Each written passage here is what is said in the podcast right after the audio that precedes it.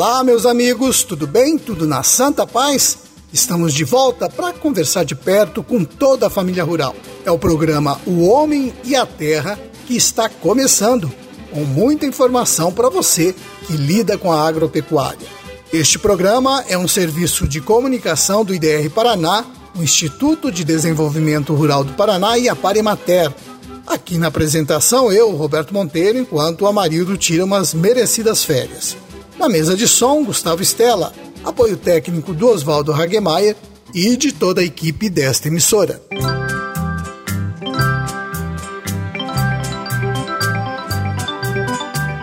Hoje é dia 28 de janeiro, uma quinta-feira de lua cheia, dia de São Tomás de Aquino, um santo que combinou o conhecimento religioso com a ciência. Hoje também é um dia importante na história, porque no dia 28 de janeiro de 1808, os portos brasileiros foram abertos às nações amigas por Dom João.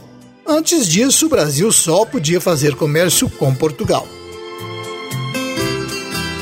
E eu quero mandar os parabéns para os moradores de dois municípios que estão fazendo aniversário hoje: Apucarana e Pitanga. Minha gente, tem um problema que é antigo, mas que continua: o comércio de agrotóxicos ilegais. Seja por pequenos contrabandistas, seja por grandes carregamentos, cada vez mais agrotóxicos ilegais têm chegado ao Brasil e ao Paraná. A rota desse contrabando é o mesmo das drogas e cigarros ilegais. No ano passado, em 10 meses, foram apreendidas 90 toneladas de agrotóxicos ilegais e a justificativa de quem compra e usa esses produtos é sempre a mesma: o baixo preço. O agrotóxico legalizado paga impostos e tem que ter certificação, por isso é mais caro. O ilegal não tem nada disso, pode até nem funcionar. O pior é que quase sempre o produtor não sabe direito nem o que tem na composição desses produtos. De acordo com a Polícia Federal, nos últimos dois anos foram apreendidas 24 toneladas de agrotóxicos ilegais somente no Paraná. A maioria das grandes cargas contrabandeadas passa pelo lago de Itaipu, fugindo da fiscalização.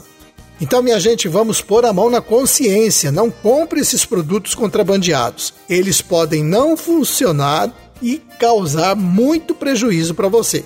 Se você quer mesmo economizar com agrotóxico, procure a orientação de um profissional do IDR Paraná para saber como se faz o manejo de pragas e o manejo de doenças das lavouras. Do contrário, se você for pego com esses produtos ilegais contrabandeados, vai ter que responder à justiça. E olha, esse crime não compensa.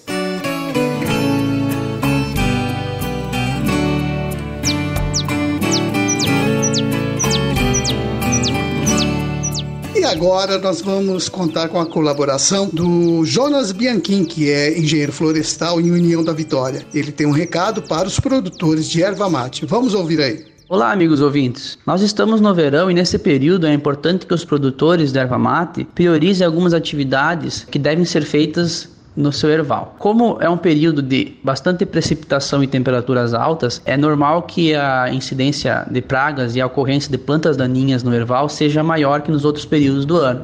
Então é importante que o produtor atente a esses detalhes e faça o correto manejo das plantas daninhas e verifique a eventual ocorrência de pragas no seu erval. A gente sempre salienta também que a utilização de produtos para controlar essas pragas que incidem sobre o erval, ela só é viável desde que o dano econômico causado pela praga seja superior ao custo que o produtor vai ter para fazer a aplicação do produto, né? Custo de produto e da mão de obra. Se não for viável, a gente não recomenda fazer esse controle dessas pragas. E também é importante lembrar que uma planta bem nutrida é uma planta que tem muito mais condições de se defender das pragas que uma planta que não está bem nutrida. Então, Importante que o produtor também faça o acompanhamento de como está a nutrição do solo, verificar se precisa fazer adubação ou complementar com calagem para deixar o solo mais equilibrado e a planta, planta da erva mate bem nutrida. Com relação às pragas que podem ser encontradas nos ervais nesse, nesse período do verão, é importante tomar cuidado com a ampola da erva mate. A ampola da erva mate é a segunda principal praga para a cultura da erva mate. Ela é um inseto específico para a cultura da erva mate, é uma pequena cigarra que ela causa um dano bem específico. O pico populacional da ampola da erva mate ocorre entre os meses de novembro e dezembro e pode se estender para os outros meses, e ela causa um dano bem característico. O inseto suga a seiva da planta para se alimentar e faz a postura dos ovos. E quando ela faz a postura desses ovos, ela injeta uma toxina que causa um crescimento desigual nas folhas que foram afetadas. Esse crescimento desigual é, ocasiona um encarquilhamento das folhas, então forma uma espécie de casulo para o desenvolvimento daqueles ovos que foram colocados pela ampola. Então, essas folhas que foram predadas, elas vão cair e vão morrer. Isso ocasiona um dano bastante significativo na produtividade de folhas da erva mate. Né? Com relação ao controle da ampola da erva mate, não existem produtos químicos registrados, mas existem alguns produtos de origem biológica, inseticidas biológicos, que podem ser utilizados e que são relativamente bem eficazes no controle da ampola da erva mate. Tá certo, Jonas. Muito obrigado pela sua participação. E você, meu amigo produtor, se tiver alguma dúvida, procure o pessoal do IDR Paraná do seu município.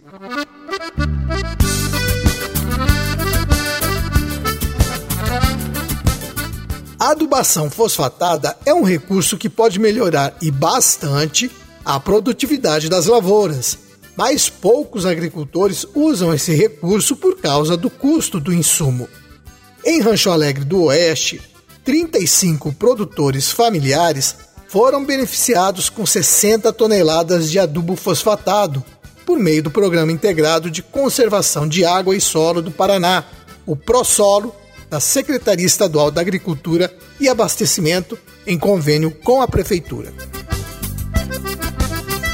Ao todo, foram distribuídas 429 toneladas do corretivo, que vão complementar a correção de solos com calcário e melhorar a fertilidade das áreas adubadas. Assim como o calcário, o adubo fosfatado ajuda no desenvolvimento das raízes das plantas cultivadas, protegendo o solo contra a erosão. Essa distribuição de adubo em Rancho Alegre foi feita na microbacia Rio Barreiro, para receber o insumo, cada beneficiário apresentou a análise de solo. Assim, foi possível calcular a correta dosagem de adubo fosfatado para cada propriedade. Serão corrigidos uns 750 hectares. O Paulo Silva Barbosa, extensionista do IDR Paraná de Rancho Alegre do Oeste, me disse que a recomendação é que sejam aplicadas de 280 a 300 quilos de adubo fosfatado por alqueire e o custo do insumo chega a R$ 1.500 por tonelada. Ele me contou também que a maior parte dos produtores ainda prefere usar o adubo comum que tem fósforo, mesmo que seja em menor quantidade do que no adubo fosfatado, o que acaba reduzindo a produtividade das lavouras. Agora, esses produtores que foram beneficiados pelo programa ProSolo vão ver na prática a sua lavoura aumentar a produtividade.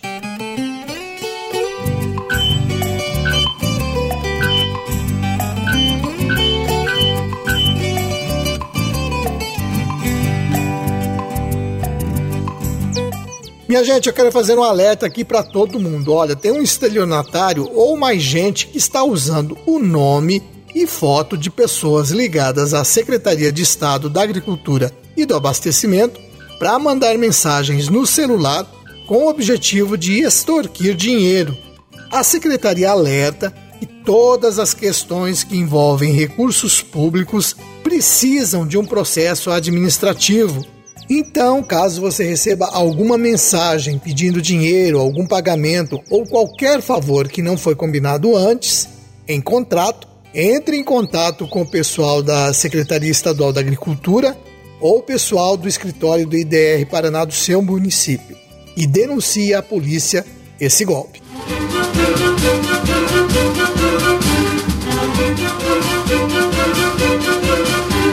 Bem, meus amigos, nosso recado de hoje era esse. Eu deixo um forte abraço a todos vocês e a promessa de que amanhã estaremos aqui neste mesmo horário para conversar mais 10 minutinhos no seu programa O Homem e a Terra. Até lá, se Deus quiser. Tchau.